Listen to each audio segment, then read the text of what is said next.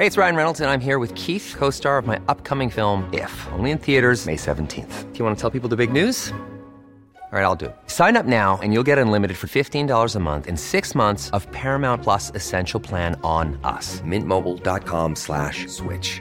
Upfront payment of $45 equivalent to $15 per month. Unlimited over 40 gigabytes per month. Face lower speeds. Videos at 480p. Active Mint customers by 531.24 get six months of Paramount Plus Essential Plan. Auto renews after six months. Offer ends May 31st, 2024. Separate Paramount Plus registration required. Terms and conditions apply if rated PG. Hiring for your small business? If you're not looking for professionals on LinkedIn, you're looking in the wrong place. That's like looking for your car keys in a fish tank. LinkedIn helps you hire professionals you can't find anywhere else, even those who aren't actively searching for a new job but might be open to the perfect role. In a given month, over 70% of LinkedIn users don't even visit other leading job sites. So start looking in the right place. With LinkedIn, you can hire professionals like a professional. Post your free job on linkedin.com slash achieve today. Hello and welcome to another long final edition of Squawk 7000. I'm Michael Common. On this episode, we're delighted to present you with another of the contributors to a recent GASCI Safety Evening, Chairman of GASCI, Gerry Humphreys. The General Aviation Safety Council of Ireland is a volunteer body composed of representatives from general aviation in Ireland set up in 2012. They meet regularly, aiming to promote general aviation safety in Ireland. In this episode, Gerry talks us through some of the considerations of winter ops or flying in winter. Okay, I'm going to talk for a little while now on something that's coming up for us all, and it's about winter operations. Okay, so the first thing we think about when we talk about winter operations, of course, is ice, snow, you know, all, all that sort of stuff. But there's, and, and, and that's obvious, you know, that, that, that there's lots of stuff to be thought about from that point of view, operating from an alpine airport or whatever. But I'd like us, I'd like to try and think about stuff that actually is relevant to us flying GA in Ireland. So, you know, this sort of scene might be fine for those who are flying um, in and out of ski resorts, um, and that is very demanding stuff. Samedan or some of these places, Courchevel, where you need special training to get into the airfield. But let's talk about, uh, you know, from day to day what we do. So I thought I'd just explain some of the things that we have on our aircraft in AFTA I, I thought I'd, I'd look at some of the, the devices that we have on aircraft to counter ice in, in flight. And ice in flight is the thing that comes up to, to mind straight away. So, you know, on, on some of our aircraft, we have these inflatable boots. It's sort of like a bicycle tube that's stuck onto the front part of the wing. And it's able to be inflated from the output of the vacuum pump. So there's vacuum pulling air through the instruments and the output of that squirted into that bicycle tube, which expands. And you can see this tube has obviously had the odd puncture and there's a patch applied to it.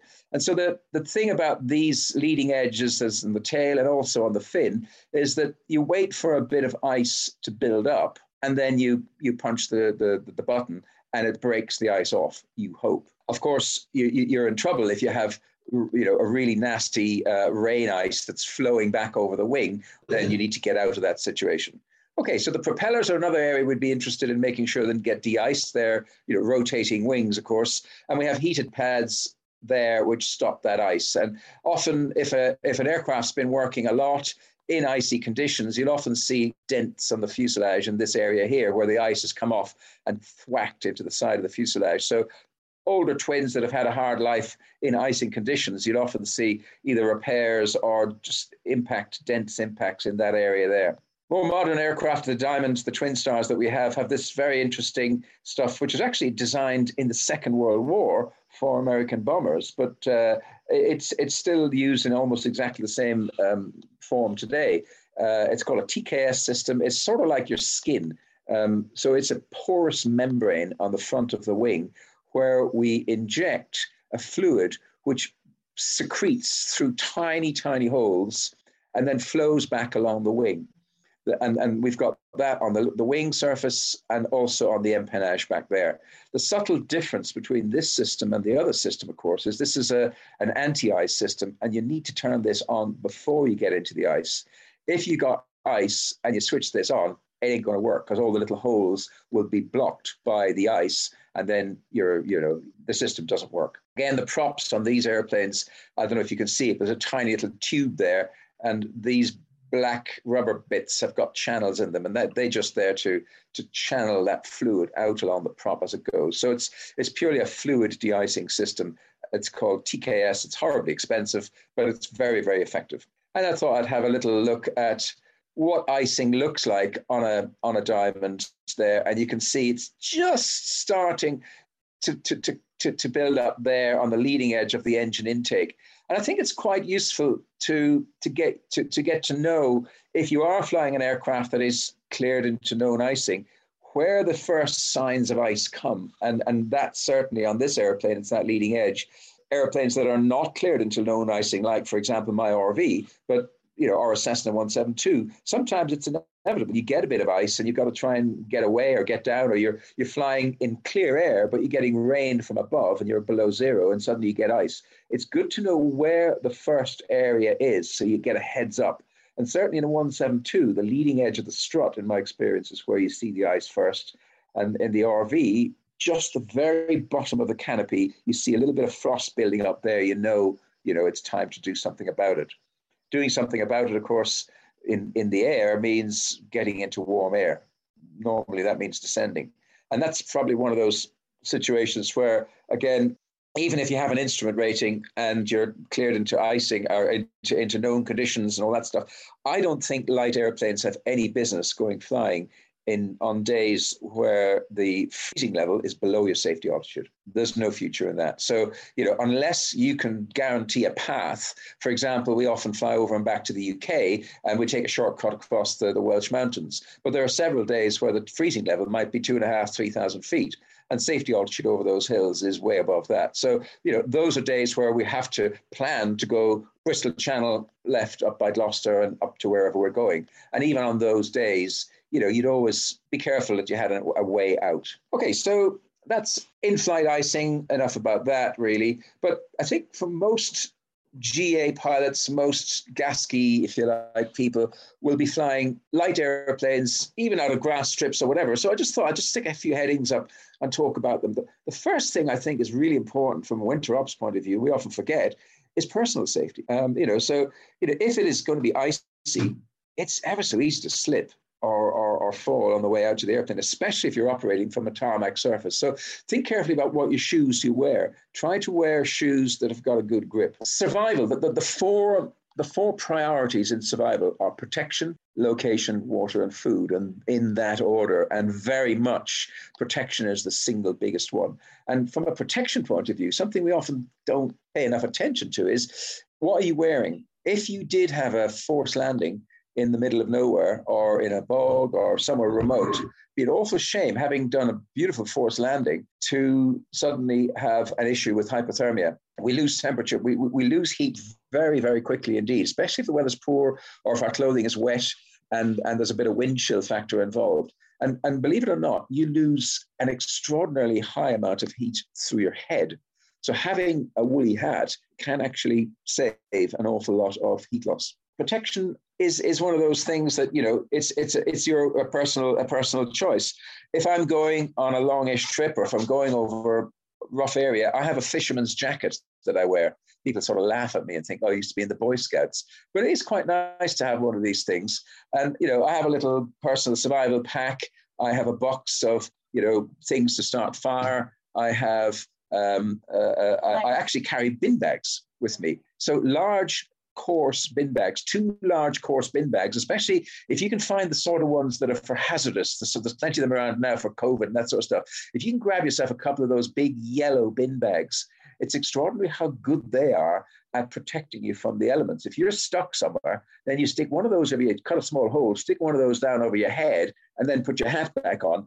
That, that thickish plastic, and then another up underneath and you can you know you you've got yourself a, a makeshift bivy sort of thing. And it's cheap and it doesn't take up much space and it's it's it's it's not a not a bad thing to carry with you. So yeah little things like that. But protection is is everything. You know you can have all, everything else sorted out but if you don't protect yourself against the elements uh, obviously you're going to protect yourself on the on the impact. You wear your seatbelts and all that sort of stuff. So think about your own personal protection you know, obviously, if, if you go, if, if there is going to be an accident, then tighten your straps, open the door, try to make it hurt as less as, as, as Bob Hoover used to say, fly the plane as far into the crash as possible. It hurts less.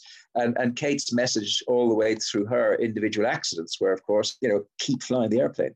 if you stall, it is going to hurt. And those Cessnas with all the washout on the wingtips are fantastic, but when they let go, they do let go. And if you, you know, if, if you if you do end up stretching the glide too much, it is probably going to hurt. So, you know, the idea isn't to do a perfect landing and walk away. The idea is doesn't matter if you hit the far ditch doing 30 miles an hour. If you hit the near ditch in a very steep attitude, that's going to hurt. So protect yourself in the air. Having got on the ground, think about protecting yourself with your right clothing, with the right equipment.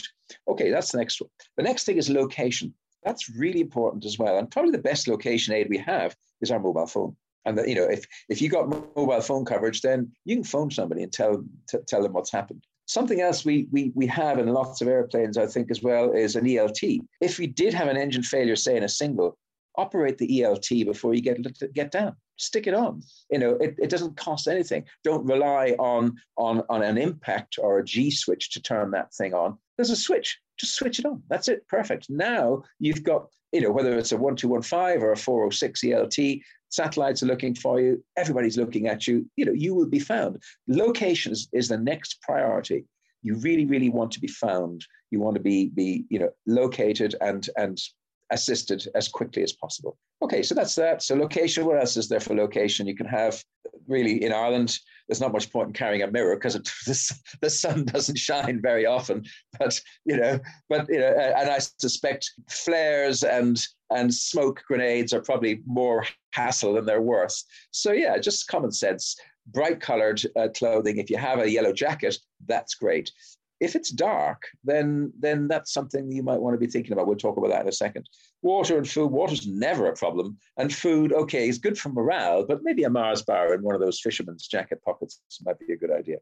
Okay, let's have a think about airplane issues. So we talked a little bit about airframe ice and the sort of stuff that uh, you'd be looking out for if you were flying around in icing conditions. But let's also think about airframe ice for an aircraft that's been parked up on the ground if you can hangar an airplane, brilliant, because you're less likely to get icing there. But if your airplane's been parked outside, especially if there's been a period of rain before a really cold snap, then you can get some interesting effects. So, for example, if water pooled in the bottom of your spinner, for example, it froze, then you could have a very serious wobble when you start your engine up, and that lump of ice is going around eccentrically.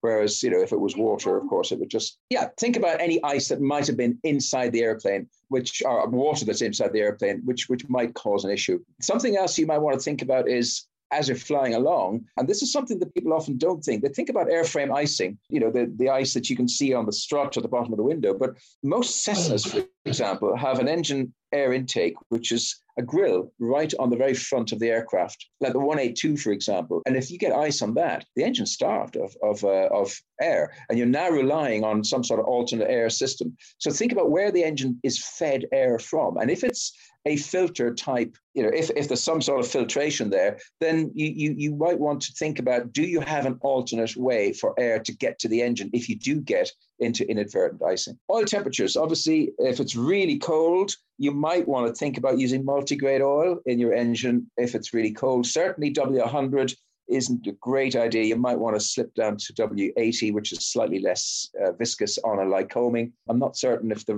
uh, I'm, I'm, not that familiar with um, with Rotax engines, but but do give the engine a chance to warm up. And if the manufacturer reckons it's a good idea, and certainly if it's a home build, I would recommend that you might want to think about blanking off part of the oil cooler in the wintertime so that the oil has a chance to get up to operating temperature quickly and stay there as well engine oil temperature high means less likelihood of water being in the oil, less likelihood then of corrosion, etc., etc. One of the other things to watch out for is there's a thing, I think it's called a, a whistle.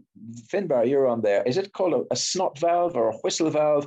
There's an end, there's a crankcase oil breather tube, certainly in a Lycoming, which sticks out the bottom of most engine compartments. And if you get ice or slush thrown up by the nose wheel and that blocks, then you have a problem because the oil can't breathe out of the engine and you'll burst seals. Most of them have a thing called a whistle slot, which four or five inches up from the end, there's a little, a little bit like a tin whistle, you know, a slot cut out of that tube. So if the end of the tube gets blocked, then you've got some way for, for air to get out. But but be careful. Have a really good look underneath your aircraft where it's where it's going to be awkward and wet and cold to make sure that any of those fuel drains, oil breathers, anything like that are, uh, are not blocked up. Undercarriage issues can be something that can trap the unwary. So if you have spats, be careful that you don't end up with slush and mud inside your spat that can cause, if nothing else, a lot of extra weight,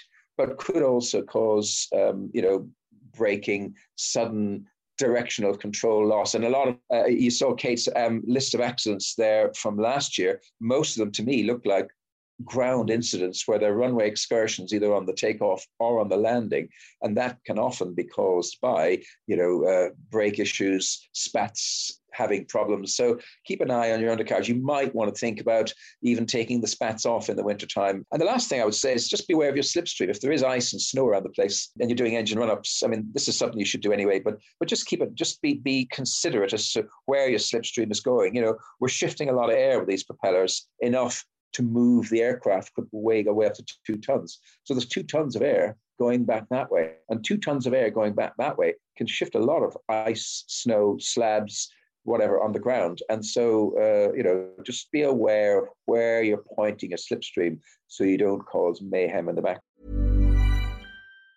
Hi, I'm Daniel, founder of Pretty Litter. Did you know cats tend to hide symptoms of sickness and pain? I learned this the hard way after losing my cat, Gingy. So I created Pretty Litter, a health monitoring litter that helps detect early signs of illness by changing colors, saving you money and potentially your cat's life. Pretty Litter is veterinarian developed, and it's the easiest way to keep tabs on your fur baby's health right at home. Go to prettylitter.com and use code ACAST for 20% off your first order and a free cat toy. Terms and conditions apply. See site for details. I'm Sandra, and I'm just the professional your small business was looking for. But you didn't hire me because you didn't use LinkedIn jobs. LinkedIn has professionals you can't find anywhere else, including those who aren't actively looking for a new job but might be open to the perfect role, like me.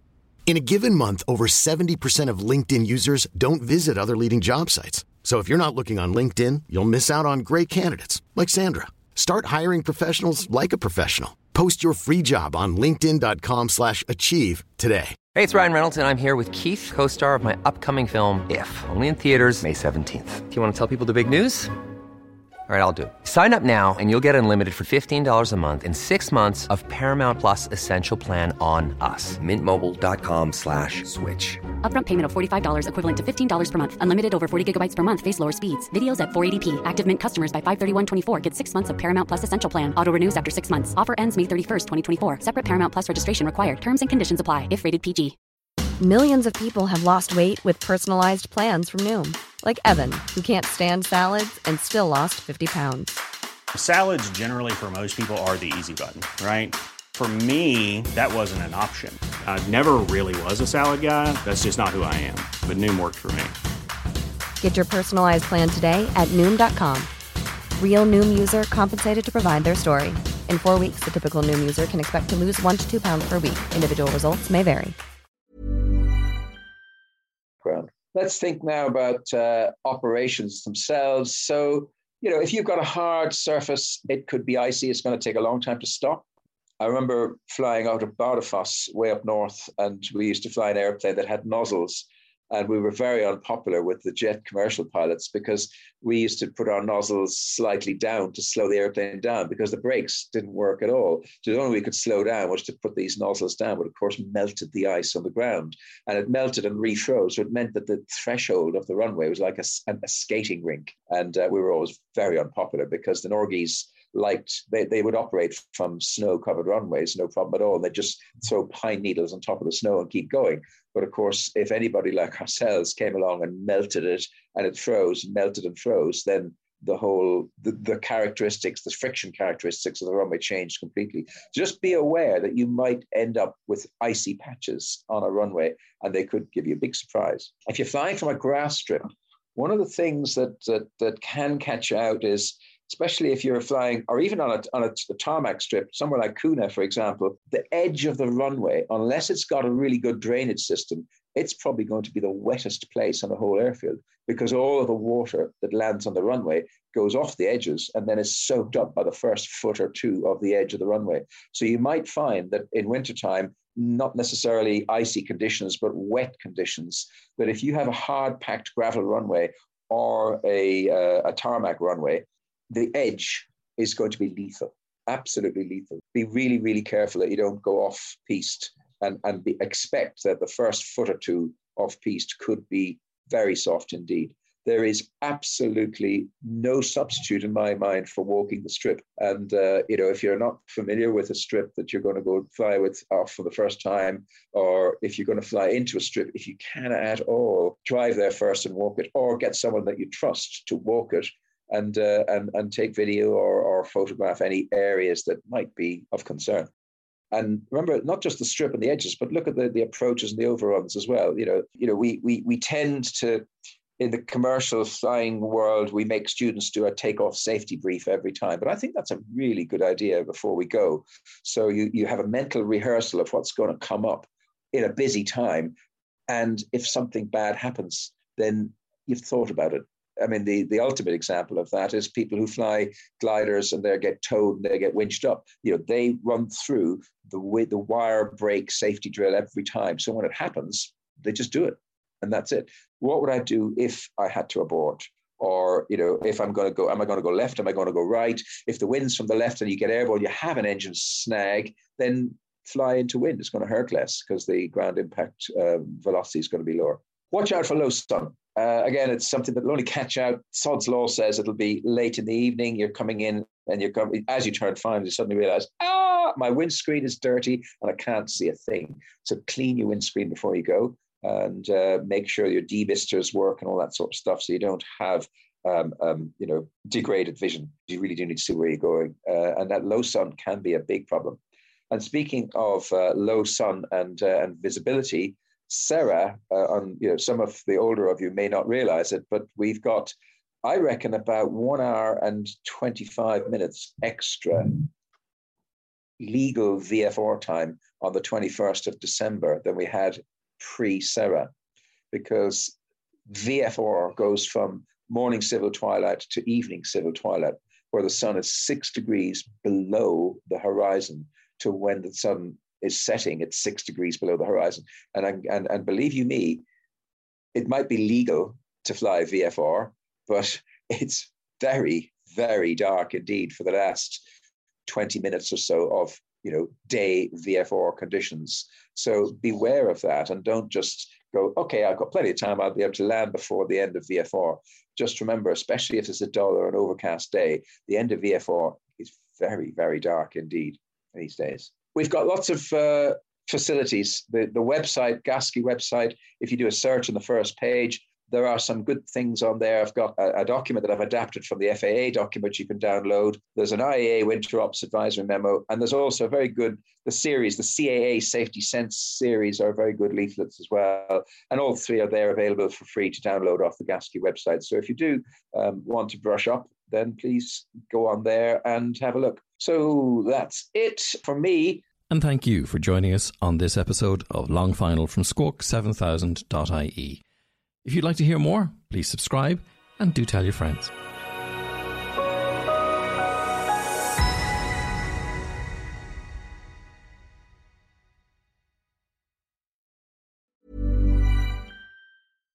Hi, I'm Daniel, founder of Pretty Litter. Cats and cat owners deserve better than any old fashioned litter. That's why I teamed up with scientists and veterinarians to create Pretty Litter. Its innovative crystal formula has superior odor control and weighs up to 80% less than clay litter. Pretty Litter even monitors health by changing colors to help detect early signs of potential illness. It's the world's smartest kitty litter.